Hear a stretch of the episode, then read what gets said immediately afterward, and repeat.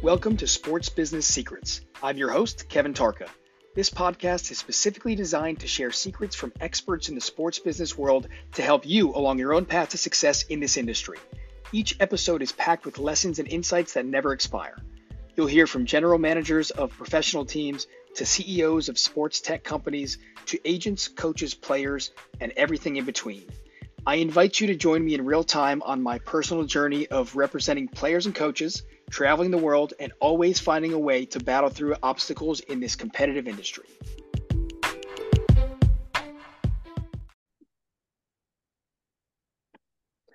Ryota, welcome to Sports Business Secrets. Hey, well, I mean, yeah, nice to meet you here. I appreciate you inviting me today. I'm very excited to join the podcast today.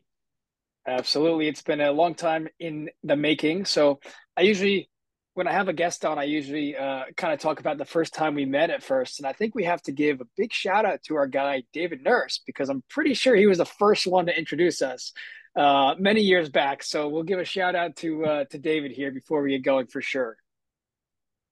Yeah, for sure. Yeah, I, yeah, I remember. I mean, I don't even remember the when we meet the first time. That's always crazy about you know this basketball industry. But for sure, David Nurse connected us uh, so five years ago, maybe back in NBA somewhere at July, right? Yeah, so, something yeah. like that. But but uh, mm-hmm. it is crazy. Everyone you meet, you just forget where you meet because uh, it's a small world. So, anyways, um, before we get started here, uh, for those who are not familiar, Ryota is uh, is one of the the biggest uh, pieces of, of let's call him an asset in a club in Japan. Um, you know, I, I, made a post about it earlier uh, when I visited him last month in Japan. Um, he has 15 years of basketball experience in, in all sorts of different capacities, and we're going to talk about it a little bit today. But he's currently with the Shibuya Sunrockers. Um, and I'm excited for you guys to, to, to get to know Ryota and his story, uh, but also learn a lot about you know the new uh, new markets, the Japanese market, the the the different leagues there, and uh, and then we'll jump in. So uh, I give my guests maybe one minute. You can tell the people a little bit about your background, like where you're from, and and what got you into uh, loving sports or loving basketball. Yeah, for sure. Thank you. So actually, I born and raised in Osaka, uh, where is the second largest town in Japan and one of my favorite town all around the world. So I born and raised in Osaka and grew up out there. So playing bas started to play basketball as my age of 12 or 13 years old, just because you know my good friend playing basketball. So that's it's just in a simple reason. And you know, once I'm playing basketball, you know, I quickly realized, oh, I cannot be a player just because I was not a good athlete and I was good. I wasn't good at any at you know level of praise. So, you know, the one day you know, when I was leading NBA magazine back in Japan, so I found just one article. Uh, what is like a Japanese person who's working for the New Jersey Nets front office. So he's writing an article about NBA. So that was a really, really key timing for me to knowing the Japanese people working at NBA. It sounds like unbelievable to me, just because you know that was a 20 pretty much 20 years years ago from now on i mean you cannot imagine. I mean nba is totally different wow that's kind of like over the tv but you know japanese person is walking out there. So i was like oh i probably be a chance to you know i cannot be an nba player but i'm probably be a chance to work in the nba so that was 20 years ago and you know change whole my life. So i still can't make my dream to be in an nba but you know still you know that was a huge key of my life right now of course. Yeah i mean i think you know again uh, a, a, lot of a lot of guests that i have on um, you know I've, I've had a couple of pros pro athletes on but everybody shares the same story.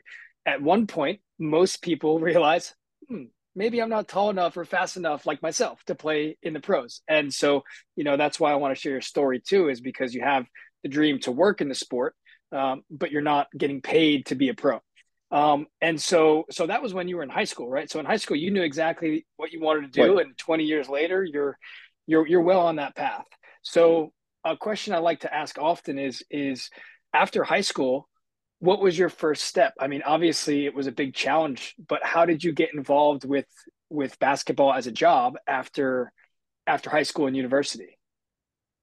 Yeah, sure. So, you know, the I set my goal to, you know, work at the NBA, but that was so far for me, like especially 20 years ago. So in order to make my dream, so I feel like, okay, let's work in the sports business in the United States, just because Japanese college sports business is not good as the United States. So I feel like, of course, you know, since I want to work in the NBA, I have to learn English. So in order to those process, I just decided to go to the international school in Japan. I mean, I hope, I mean, I would like to go to the US high school or US college maybe, but you know, I don't have any, you know, it's not realistic I mean, to me, just because of financial and my language level and my academic level, or pretty much everything. So I just decided to go to the international university in Japan.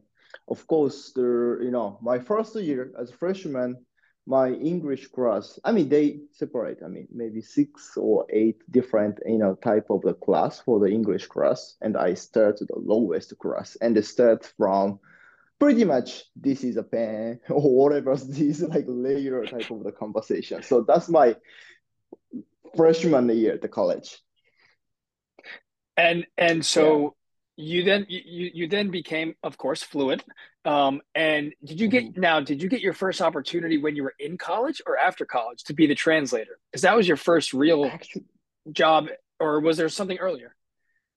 Right. Actually that's the senior year at my college. So after i entered to the university so i had a chance to work with, with the professional basketball team in japan uh, the where the, my college is at uh, we call the Oita Prefecture. So, you know, I had a chance to the work at the Oita Heat Devils, uh, which is a professional basketball team out there at that time. So my job was kind of like, you know, uh, the part-time job and the stats or box scores. That's kind of like an easy job for my first couple years. And senior years, you know, I was trying to the going to the different job to just making the money and maybe the, after three to five years, I mean, once I have a decent, I mean, enough money, I I have a plan to quit my companies and going to study abroad for the US or whatever. That was my plan at my senior year. But one day they talked to me, okay, so Ryota translator spot is open right now. So I want to take this job or not? So I have no idea what this conversation goes on. Honestly, I mean, I didn't even imagine me being a translator, especially I wasn't fluently English speaker.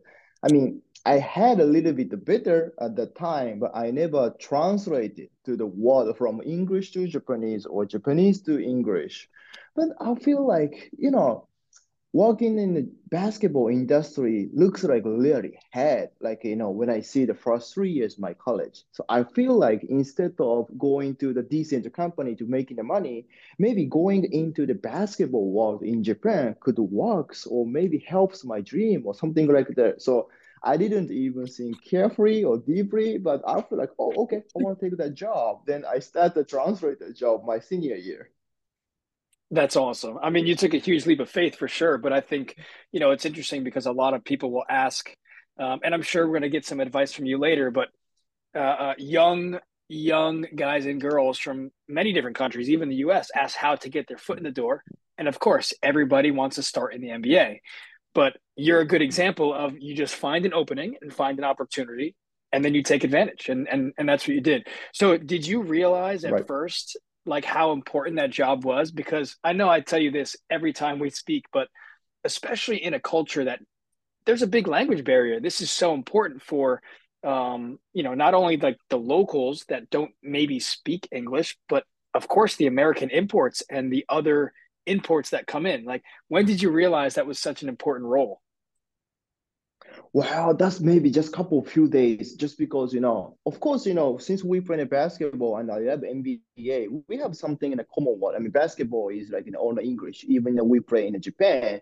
But you know, I didn't have any idea like you know, how difficult to translate, especially not just the word, like you know, including emotion or including purpose. So sometimes it's gonna be a business conversation. That was not just basketball. So at that time, the Oita team is like a really, really small budget team.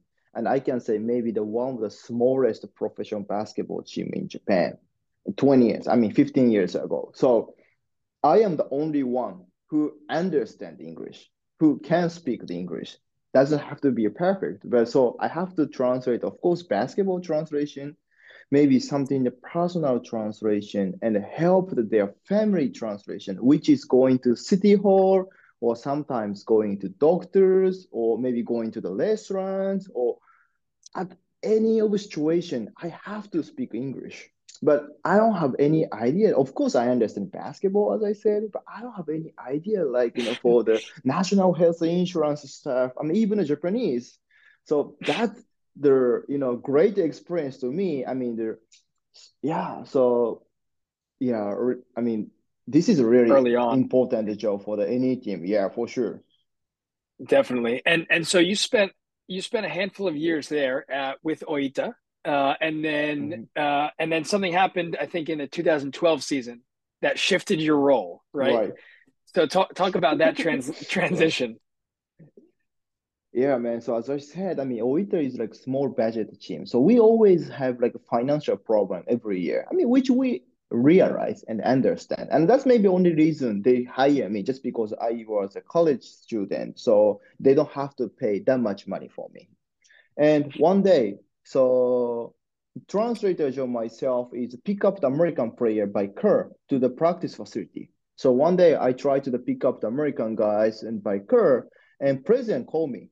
Hey, Ryota, can you please come to the office instead of going to the practice facility? And I said, okay. So I pick up all four American and going to the practice, I mean, going to the office. So everybody was there, coaches, other Japanese players. And we feel like, oh, maybe something like important meeting or whatever. And president started to say, I am sorry to tell you guys to announce this. Uh, we got bankrupt. So we don't have any money left to pay you guys. That's the in season. We have a game on the weekend. That was, I guess, Tuesday or Wednesday.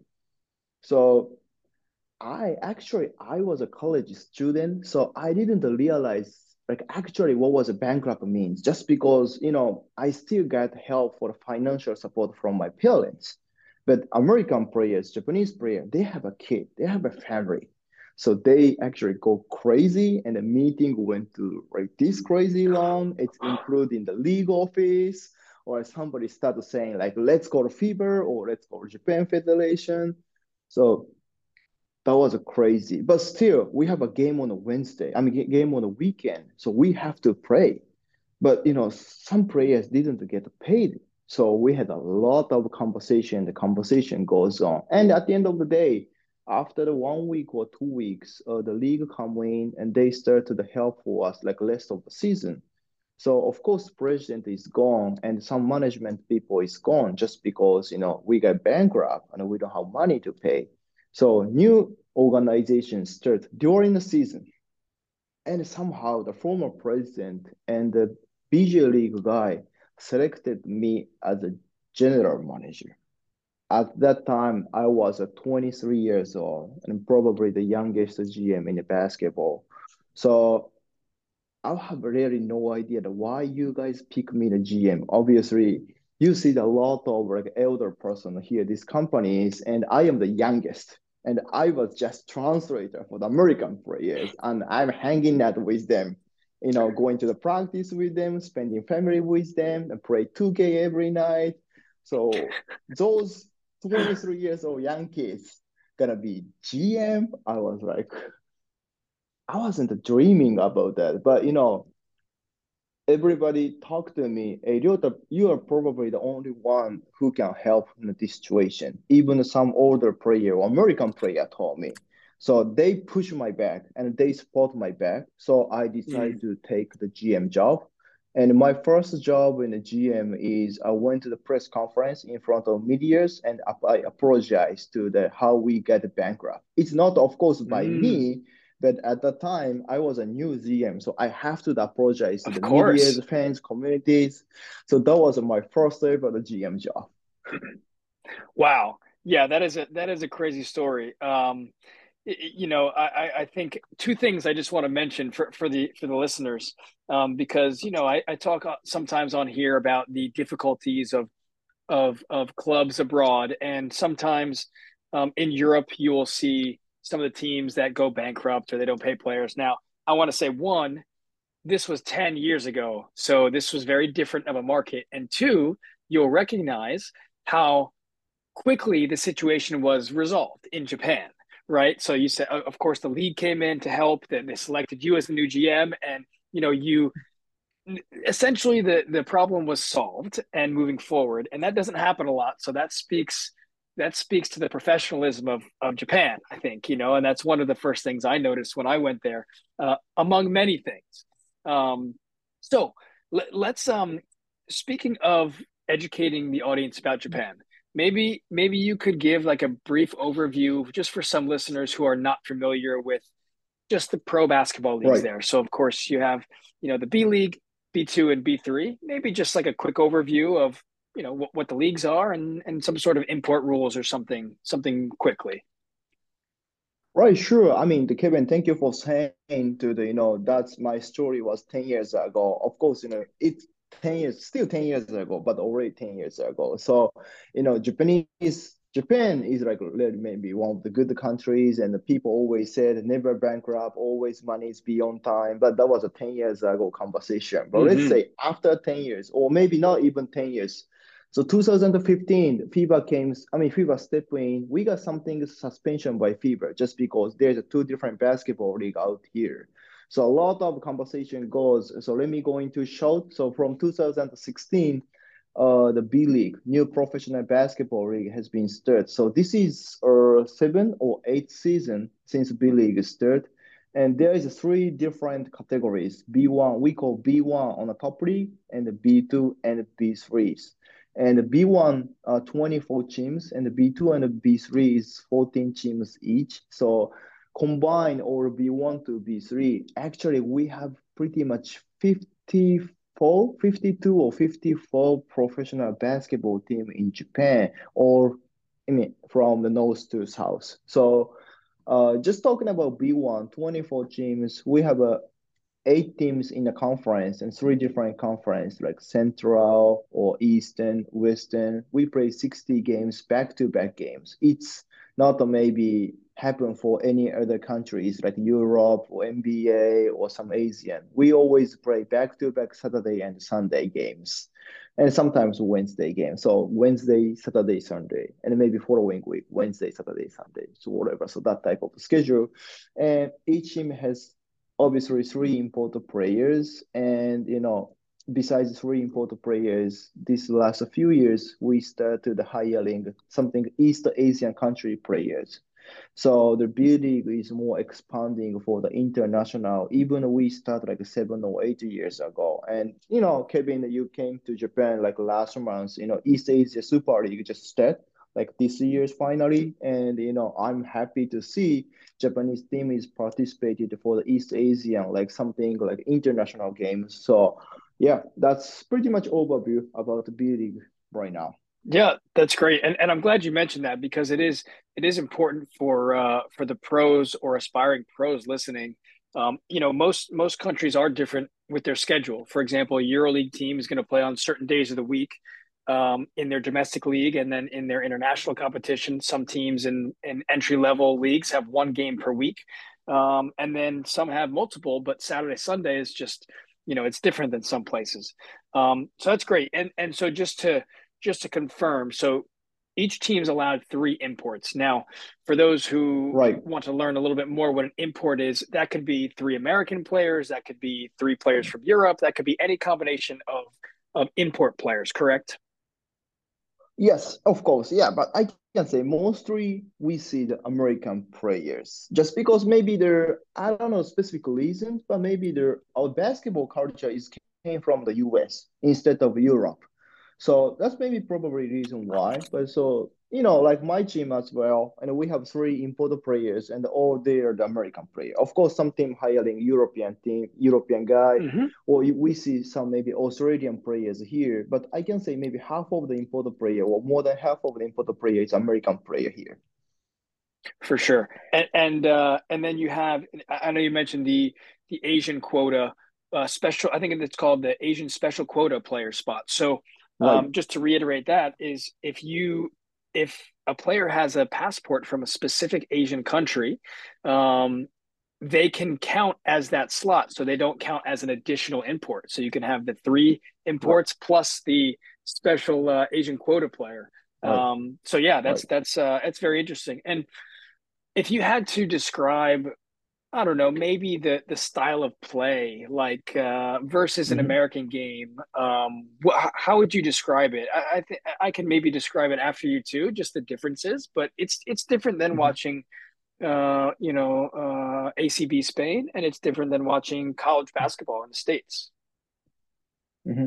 So it is really crazy that we always said, you know, at the end of the day, basketball is basketball. But you know, some days we said basketball is all different. So we are not playing like the way the NBA basketball, but also not like the play what the way European basketball style, right? So it's I can say Japanese or Asian type of the basketball style. I mean, if my word is right. So just because you know uh, the, especially since B League started, we see some foreigner coaches here. I mean, we used to see the foreigner coaches here, but we see more foreigner coaches. And foreigner coaches means not just American coaches. We see some like Spanish coaches here, mm-hmm. like in Australian coaches here, or some like other like European countries coaches here. So we see a lot of different variety of the basketball. And also, you know, Japanese, uh, the local player is not like typically not like so big. Japanese big man is maybe six. Usually, Japanese big man is like six six or six seven. Of course, we see Rui Hachimura or Yuta Watanabe or those special kids. But let's you know, let's be on that. So basically, Japanese local player is six six or six seven. So China they have a seven footer local players. In Europe, also they have a, a seven footer local player. So Japanese basketball is like more like original like a- Asian basketball, I can say. Mm. And and one thing I noticed too is is there's a lot of um, you know, it's not as much individual play like you would see maybe in um, I don't know in in some some NBA games maybe, but there's a mm-hmm. lot of X's and O's. In other words, you know, uh, a high pick and roll, and you know, actually passing the ball an extra time around the around the mm. paint, and then getting the touch inside to the mm. big man, and then outside. Mm. So that's just what I noticed versus, you know, entertainment style play. Uh, would you agree? Mm-hmm. Yeah, I agree with you. So Japan, maybe they're one of the like, nationality or like you know our collectors, like as Japanese, we are the really uh, oriented and like you know we would like the organized basketball. So sometimes sure. it looks like disaggressive or maybe sometimes we lack of ability of creativities. But you know that might be the problem. But you know japan basketball is like more about like team basketball style. And like old school basketball i can say big man run and post feed pz bring up the ball once you stop, you try to bring transition. Of course, not every team doing the same concept of the basketball, but mostly Japanese basketball is yes, I can say it, like old school, good classic basketball style. Yeah, no, definitely. I, I mean, I was, you know, again, the, the first trip I had to Japan and we got to hang out, just watching some of the games, I was, um, it, I don't really know what I expected, but it was different. It was better. It was more energy. I mean, the the I think that mm-hmm. also speaks on the entertainment side and the professional side um, that the league and the and the, and the culture is picking up for sure. Um, one question I wanted to ask is about um, maybe just like about the. I know it's hard to do, but like the budgets of a team. You know, for example, if you have some mm-hmm. EuroLeague teams, you know, I I say mm-hmm. some of the some of the budgets could be five to ten million dollar budgets and some could be 30 to 35 million right and i think mm-hmm. we've seen japan um, lately have be known for a place that can pay high salaries and that is a very professional mm-hmm. um, structured mm-hmm. league so maybe you can touch on like mm-hmm. some ballpark budgets or maybe import salaries um, just to educate the audience a little bit Yeah, sure. So, you know, since we don't have any draft or salary cap, so it's like in a free market in Japan. So obviously, as many as you have money, actually, actually you can spend money for the teams and your players. So that's interesting part of the basketball in Japan. Some country has like local player has to be draft, or maybe the imported players you have salary budget. I mean salary cap for the imported players. So Japan doesn't have that. So with this rule every year's uh, the budget for the average budget for the B League is going up and up. B League is actually open in offshore, which team like you know pay this much money or like real number of the budget based on the report from the each teams. But I can say uh, in B1 uh, the players budget is of course there is a huge gaps, but you know some hmm of the uh, big budget team is close to 10 million and maybe like middle level or maybe base I can say average middle range is maybe between three to six million for their players budget. So that's kind of the, my understanding. Of course, you know, depends on the years. So, you know, we don't open the player's salary in offshore. We can just bring to the B League for the, how much money we used for the player budget for previous year. So all we know the official information is one year before. So I don't have any current trees or specific numbers. But you know, let's say between three to six million is middle range, and over the six to ten million is uh, some of the you know big budget team, I can say. Mm. Yeah, that, that- that's a good ballpark. And so for the player salaries, you Mhm, know, of course, there's some players that are earning uh, a little bit over a million, and that's your high, high, high mhm, end, you know, and then, you know, your low in in B1, let's say, your low end, like what's mhm. maybe uh like a local or um, you know, a lowest salary, would you say? Uh, the lowest salary for the league is set by the league rule. So lowest salary could be 30k per season, but I think not many players is on the lowest salary. So, hmm well, you know, local players' salary is like way different. Like some players making maybe like 100 or less 100k, but some players making, as you said, Kevin, probably over the million. So huge gap. Mm, yeah, but that's good to know. I mean, a lot, again, a lot of this information is not out there. So that's why we bring the experts Mhm, like yourself onto the podcast. Um, and, and mhm, so before we get into, because I want to talk about uh, obviously Shibuya and your role there, but mhm, um, there, the the exciting news out of out of uh, Japan and the B League is that there's a new plan in place for a couple of years down the line. So, you know, may, maybe you can just talk very briefly about that and just let people know, like, you know, I've talked about it a little bit, but the exciting plans to really restructure Japanese basketball and, you know, organize some of the budgets and have specific qualifications for the arenas and cut down on the teams. So, um, are you, I guess, first, maybe you can summarize that, but then talk about, you know, are you excited for that and, you know, what you're looking forward to? Sure. So in Japan, so before I talk to you about uh, uh, plan for the 26, uh, Japan, you know, like we said, we have three different division, division, I mean, B1, B2, and B3. And, you know, if you want to move up to the upper division, not just win the game or not just to win the playoff or whatever, you have to be, have like, you know, nice financial, I mean, good financial condition and you have to meet some like in a condition. There's a few contents. So for 26, 2026, uh, B League just announced they're going to start like in a new B1 league. I can say let's say new B1 league. So new B1 league is more or less team. Uh, we have 24 team in the B1, and we are really not sure how many team it's gonna be, but maybe it's maybe half or maybe I don't know, 16 teams or 18 teams. I am not sure how many teams is going to the qualify, but they said their uh, unique bird. Is not just win or lose and who you have, but also you have to have average 4,000 audience for the games for your regular season home games, and you have to have let's say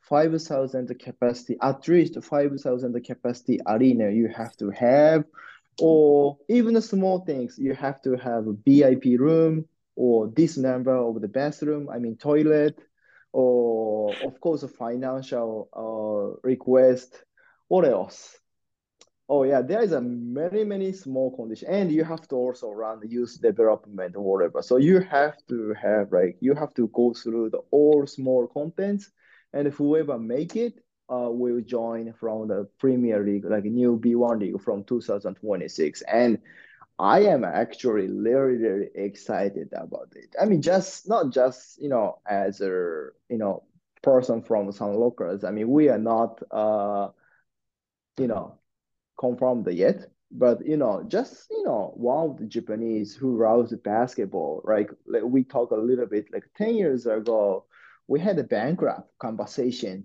and we always going to the ATM. Oh, did we get the money? Oh, okay, come on, man. I didn't get my salary. Oh, we had this conversation goes on. And 10 years later, like, you know, I'm speaking about an NBA or players or new projects, mm-hmm. and maybe 10 years from now on, maybe after the couple years, we started a new season, I mean, new B1 league. That's gonna be crazy. So I am really happy to how Japan basketball like developed so fast from bottom to be one of the best league in Asia. So I am really proud and happy with that. As you should be. Yeah, it's it's very exciting. I mean, it's been um, very impressive to me to see how quickly, even over the past couple of years, the the, the professionalism and the and the um, how attractive the league is, and all the different types of players that are moving from high level NBA or European teams over to the Asian markets. So it, it definitely is exciting for for the basketball culture. Um, great. So so let's let's move to uh, more more um, current, right? So you obviously you had the, maybe you can talk about the opportunity to um, you know of course shift to the the uh, to Shibuya to Sunrockers and um, mm-hmm. and then talk about how that opportunity came and and we can get into some of your current responsibilities now. Okay, so you know, like we talk, uh, I was in the GM for the Oita and maybe three four years, and you know at that time I was too young to be the GM honestly, so maybe the one short period it works, but when you work two years or three years, that's something is really hard just because you don't have, I mean, you don't have any good experience. So I feel like, you know, maybe this is a good timing to leave this program. And we had a bankrupt conversation again, whatever goes on. So uh, when I decide to going out to the Oita, uh, the one person, and he brought me the conversation with Hitachi Sunrockers at that time. I mean, Hitachi, from Oita to Hitachi is crazy transition to me. The Oita is the one of the smallest and like in a local local basketball team considered as division two. And Hitachi, they have several Japan national team players and some of the former NBA players used to play. So one of the best league, I mean one of the best team in Japan. So I was really happy to take the offer so I took the offer from two, I took the offer from Hitachi in 2015, and my job title was going back to team manager and translator. So I used to be a GM, but I turned, I mean, I going back to the like you know first job, but I was really happy to do that. So I took the translator job again the first two years or three years, including team managers. And from 2018, I moved back to the front office, and now I'm you know working for the basketball operation for you know youth team, top team, pretty much everything. So that's their my transition. Great. Um, yeah, I, I mean, again, I think that speaks to your character. You you had a, a, a sexy title and an amazing experience, and then you were not afraid to take, you know, a label, take a step down, but work for that higher that higher organization, and obviously it's uh, it's paid off in the end. Um, can you talk a little bit about maybe just the structure of the league? So I know you have you know the, the the youth development system, but maybe for some people who are not familiar, of course, there's the first pro team, and then maybe just talk about the structure of the of the ages below. Right, sure. So you know we used to be a US type of the basketball culture we have. So which is, you know, going to the middle school team and high school team basketball and the college basketball and turn to be a pro if you have a chance. That used to be a Japanese basketball until last couple of years. But this last couple of years, since especially B League started, B League bring to the something culture from the European which is the mm-hmm. European. Japanese soccer football is kind of the same. You go into the one specific school, but you play basketball or soccer football for your youth development. So now we have, of course, the pro team is the top, and under the pro team, we have a U18 team uh, for the high school team, and we have U15 for the middle school team, and we have U12 is for the elementary school team. So we have pretty much four different type of the teams under the this organization and all connected from bottom to top. So which is you know pretty excited, and I'm happy to see this structure uh, in Japan. Yeah, I think it's a great development system, and something that I actually love about the European system versus the American system is the mm-hmm. you know the development and the club level. Now, are you um, are, are teams starting to do more recruiting at younger ages to bring some of these players into your development system, or not quite? Yes. Yes, not everybody. We are doing a local tryout for joining our youth team, so not everybody can attend obviously. But so we do we keep doing the local tryout, but we start recruiting some good talent players. So my day is pretty much crazy. Like you know, we talk about American players, we talk about let's say NBA or European basketball, and right after that, after this conversation, I'm gonna have the meeting with the youth uh, coaches and we talk about how we doing their summer schedule plan. And after that maybe we talk about like you know with more like elementary school team coaches and how we recruit the players or like you know oh his mother is tall or maybe he can be a taller for the futures. So that's pretty much crazy right? So we talk from elementary school mid school high school and the pros. So i watched every day. So this weekend as well I watch the pro team games, of course, but I'm going to watch the high school basketball here in Tokyo to scout the players. And maybe someday I need to go to middle school games to watch their plays and scouting players. So that's a really fun job for me.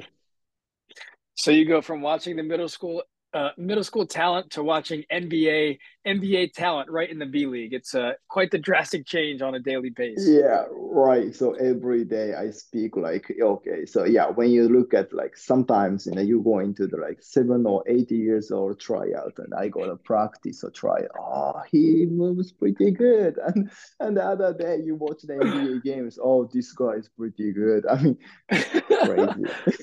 That's that's amazing. And and your day is also structured specifically because of the time zone. So for example, we're recording mm-hmm. this right now and it's in um, you know uh, the nighttime of the US, but it's in the morning mm-hmm. for you over in Tokyo. Mm-hmm. And so mm-hmm. your mornings are spent sometimes talking to US.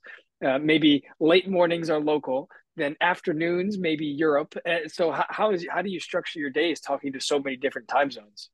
Exactly, especially you know I am the in person who's charging for the U American players contract negotiation. So I've been talking to the you know, NBA person or you know players agent as well. So early morning for me is talk to the people who live from the east uh, east coast, and maybe lunchtime is maybe talk to the people from the Los Angeles or West Coast and maybe after lunch in the daytime is you know i talk to some japanese people here or korean people kind of like same time frame and at that time europe gonna be a morning so i got some text or phone call from the europe you know, evening and nighttime and you guys in, in the morning so i sometimes talk to you guys in my nighttime and the late nighttime uh, west coast is gonna be a morning so that's whole my 24 hours. So so when do you, when do you sleep? yeah, well, you know, try to find I mean better time. So I'm always trying to planning. I mean, how I work like effectively. So you know, if I can, I can't work 24 hour and 365 days. So you know, try to focus this specific job. So I always said, okay, this next three hour is the time who working for the youth team. And okay, so tomorrow's morning is only focus for talk to the person who's from United States. So I try to set my you know schedule and always scheduling changed, but that's maybe how I handling this situation. Yeah, that's great. I mean, obviously, uh, one of the best at time time management for sure. Um, it's one thing to have time management in your own time zone, but it's another thing to wake up and it's just you're getting calls from all over the world. So I know some of your pain. Um, uh, a question that I forgot to ask. So when you know, just for some of the again agents, scouts, players listening, um, coaches also, when you're looking uh, for players that maybe are going to be future players in the B League or future players for Shibuya.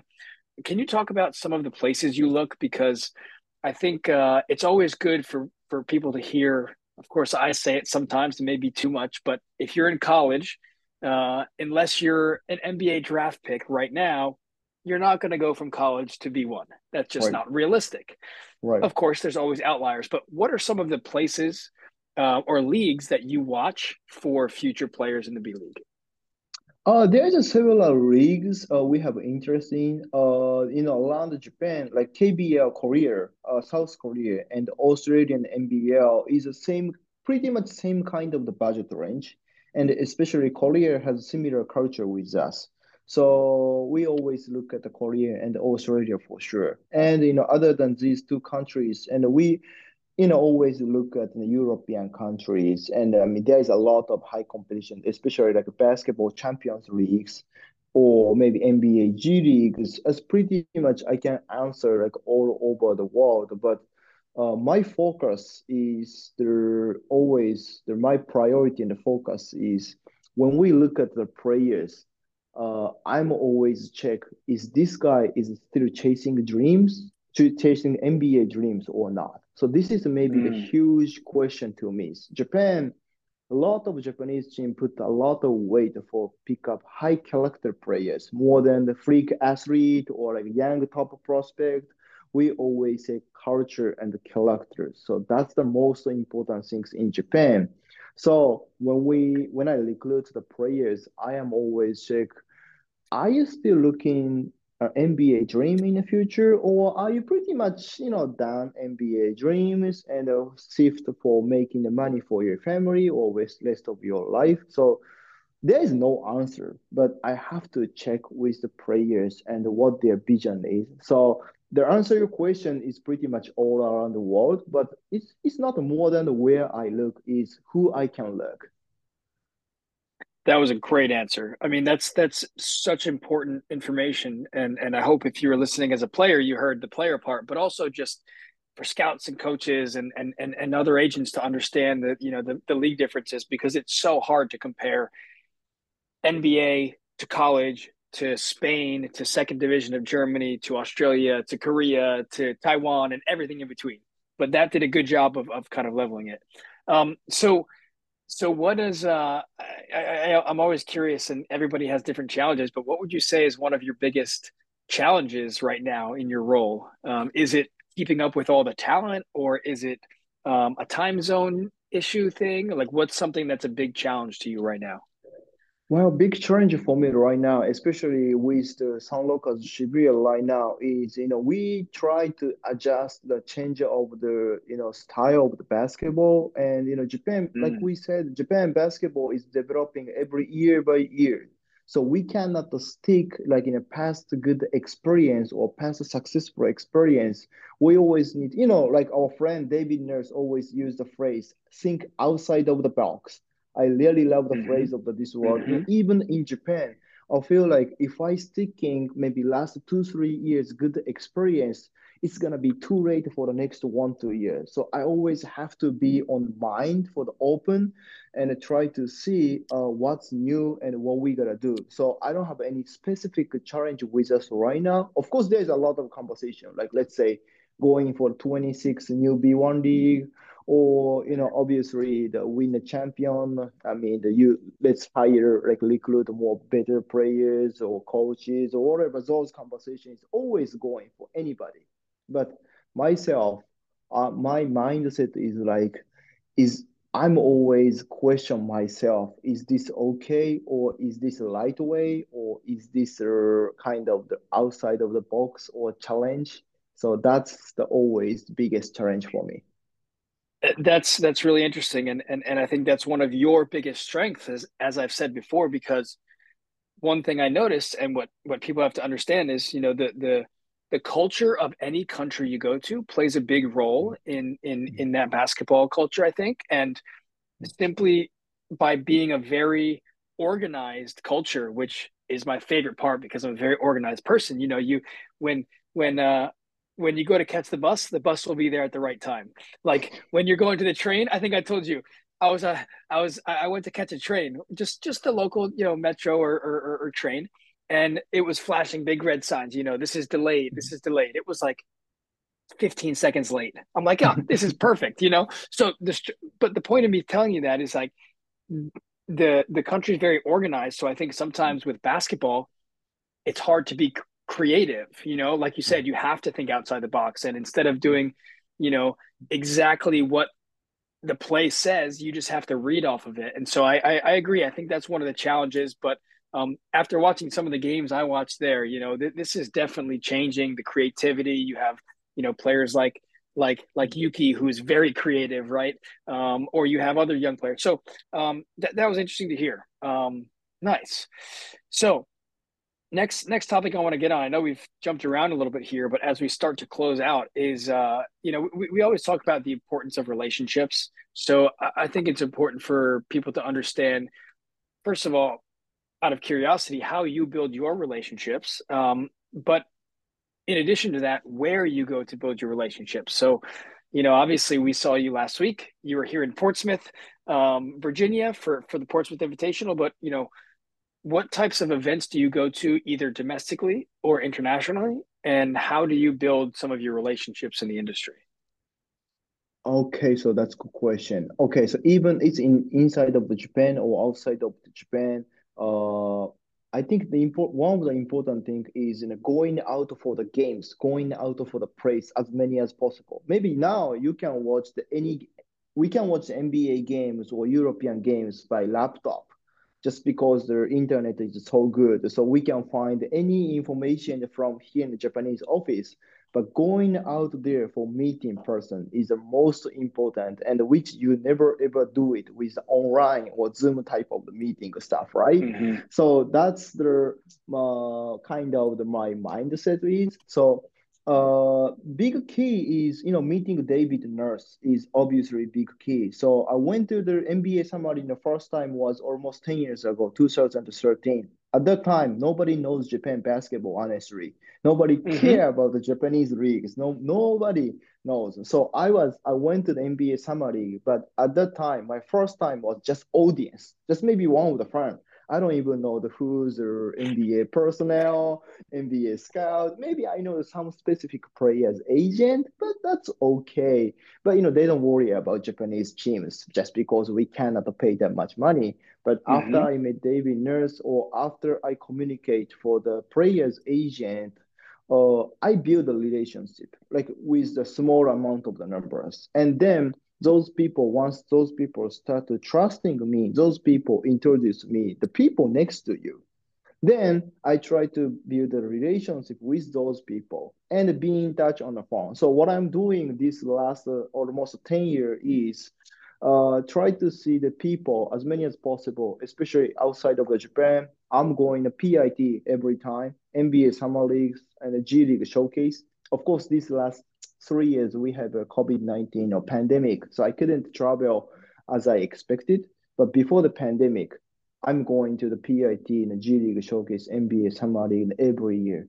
Uh, I probably say I am the only Japanese who can do this, who is doing this. I see some Japanese team in NBA Summer League, but I never seen a Japanese team in a PIT even the last week we never seen a Japanese. We see bunch of the mm-hmm. uh, European, American, Korean, but I was the only one Japanese out there. So that's the key for me to meet the player, meet the people. So last week is a good example. Of course, there is a showcase for the senior college players, and they might have we might have a chance to recruit those players. Of course, that is important, but also more important is how you spend time for your whole race like exchange the card, having a conversation. Then after you coming back, be in touch. Hey, thank you for the your uh, thank you for your meeting last week, and stay in touch. Keep talk, keep texting. So that's kind of the relationship is keep building. So. Uh, you know, I'm, I'm, it's quite answer for your question, but you know, keep building the information and keep building a relationship is like really important for me. It's uh, it's amazing, and you're you're one of the best to do it for sure. We talked about this in Japan, and and just mm-hmm. to just to double down on this, you know, I I, I think um, you know w- when the the worst thing that can happen is somebody calls you and you haven't heard from them in three years and they need something. Right? For mm-hmm. example, you know, we talk about you a lot. When you talk to a lot of American agents, mm-hmm. um, you know, you'll get calls all the time around this time, you know, May and June. Hey, hey, hey, do you want to sign my player? Well, if you don't have a relationship with them, then that's tough. So, um, like you said, you know, it's important to both be there in person, uh, but then continue to check in with them. I think you, you know, you do a great job of that for sure. Um, and yeah, appreciate it. Also, just to mention, because you said think outside the box. I mean, you are like it's a clear it's a clear statement that you know being one of the only Japanese teams to come to Portsmouth, maybe you don't get a player right away, but that's thinking outside the box to build relationships and to, and to build the exposure of Shibuya uh, internationally. So uh, that's fantastic. Well, as we get towards the end here, man, uh, you know, uh, obviously we talked a little bit about the the future of Japanese basketball. Um, you know, we talked about the 2026 plan. I mean, what what's something that you know? I guess one thing that you hope can be improved in Japan. I know we talk about you know kind of like the scouting culture a little bit, but one thing that can be improved, and then one thing you're really excited for. Yeah, for sure. Like scouting culture in Japan always has been, I can say, problem if my my language is not bad. So, you know, since our league is established and you know, we see a lot of great quality of a player. We see a lot of former NBA guys, including my team. Like Japanese quality of the game is going up.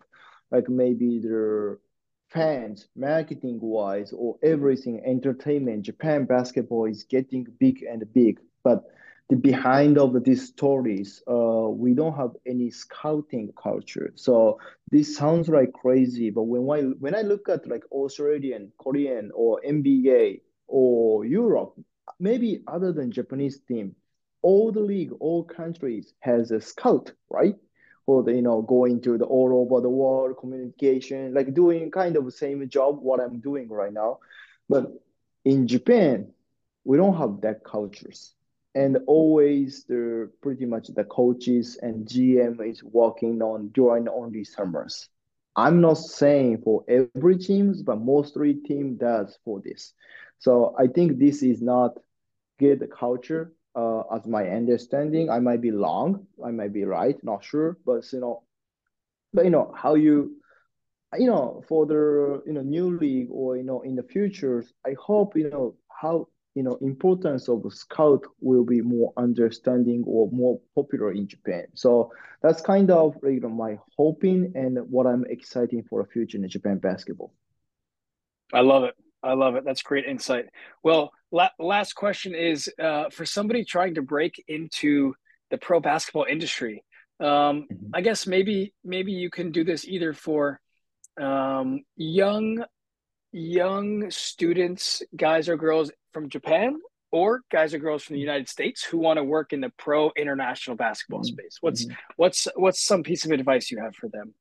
Uh, I only can say the passion and keep loving the game of the basketball. I mean, which is, I mean, we all love the game of the basketball for sure, but make sure, especially in Japan, basketball job is not the highest paid job in Japan, obviously. Basketball job is not the highest pay in sports industry in Japan.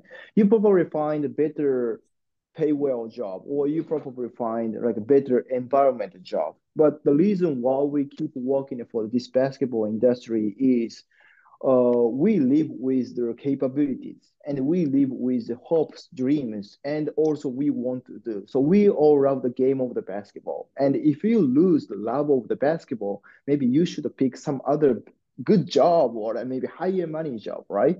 So basketball, I hope basketball job will be uh, like you know, one of the highest payment job in Japan futures. I hope so. But you know, at this stage, uh, if you are chasing just money or, or if you are chasing just secure your life, basketball is not the right job for you. But if you want to keep chasing the dreams or if you want to commit or if you want to have a comfortable life, I think, you know, still loving the game of the basketball is like really important. So that's kind of my advice for the all young people.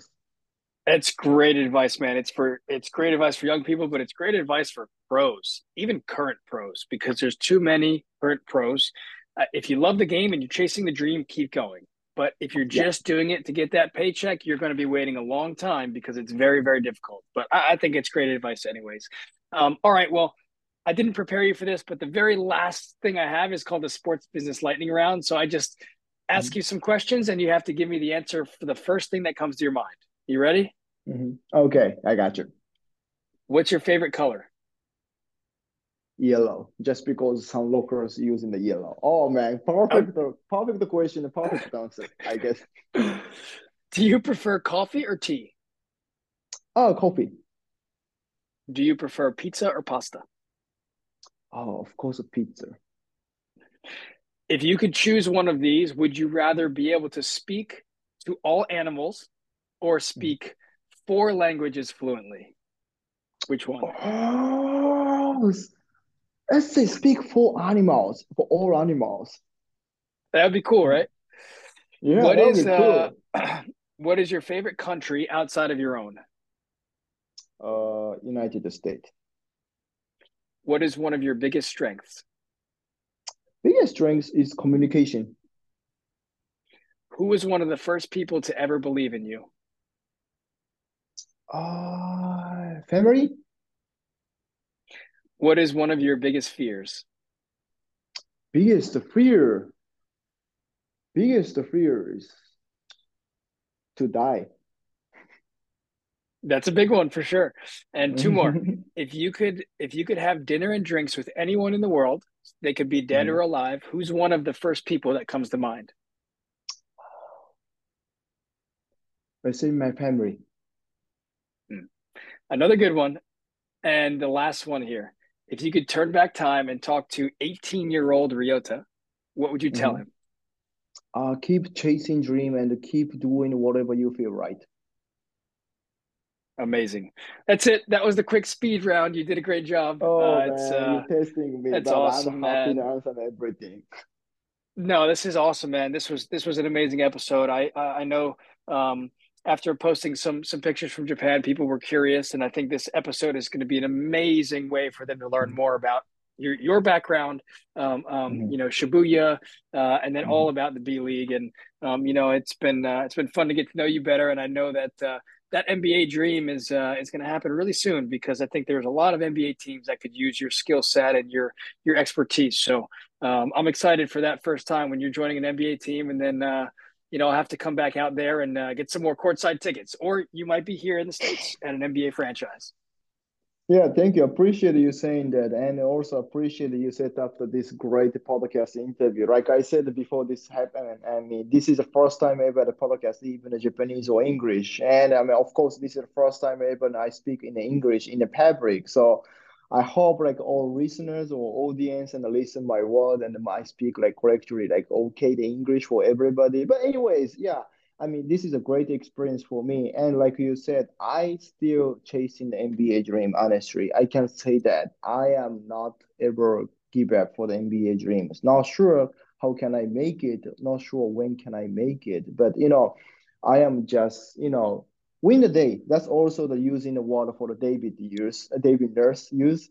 So win the day. So today I spent a good day. So tomorrow also win the tomorrow. So that's how I mean accumulation is pretty much everything for me. So the one day when the is coming up or when something conversation came up, I have to be a lady for take it. So, you know, I want to keep chasing the dreams and uh, I'm guaranteed for the everyone that you are the first person ever to the invite the NBA courtside game if I make it. So that's for the I love it. for everybody. Yeah. I love it. Well, this has been great, brother. I appreciate you. And uh, yeah, we'll definitely see you soon. Man, appreciate it, Kevin. Appreciate it. Boom. Amazing.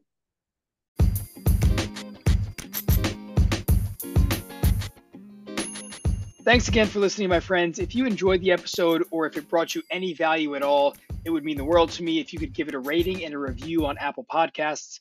If you share it on social media, make sure you tag me at Kevin Tarca. If there are any topics that you want me to dive into or any guests you'd love for me to have on the show, just shoot me a message and I will do my best to make it happen. Have an amazing day and hope to see you back here soon.